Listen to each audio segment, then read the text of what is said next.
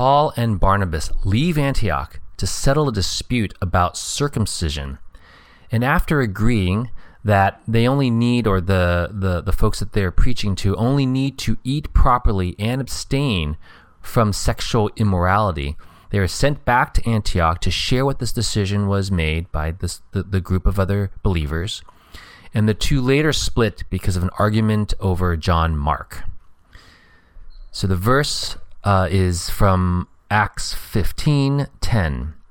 So why are you now challenging God by burdening the Gentile believers with a yoke that neither we nor our ancestors were able to bear?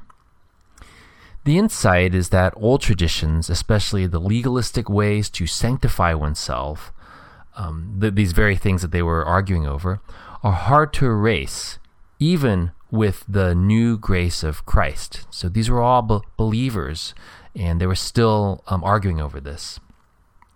So the takeaway action is where am I inheriting and harboring old legalism versus finding freedom in Christ's grace?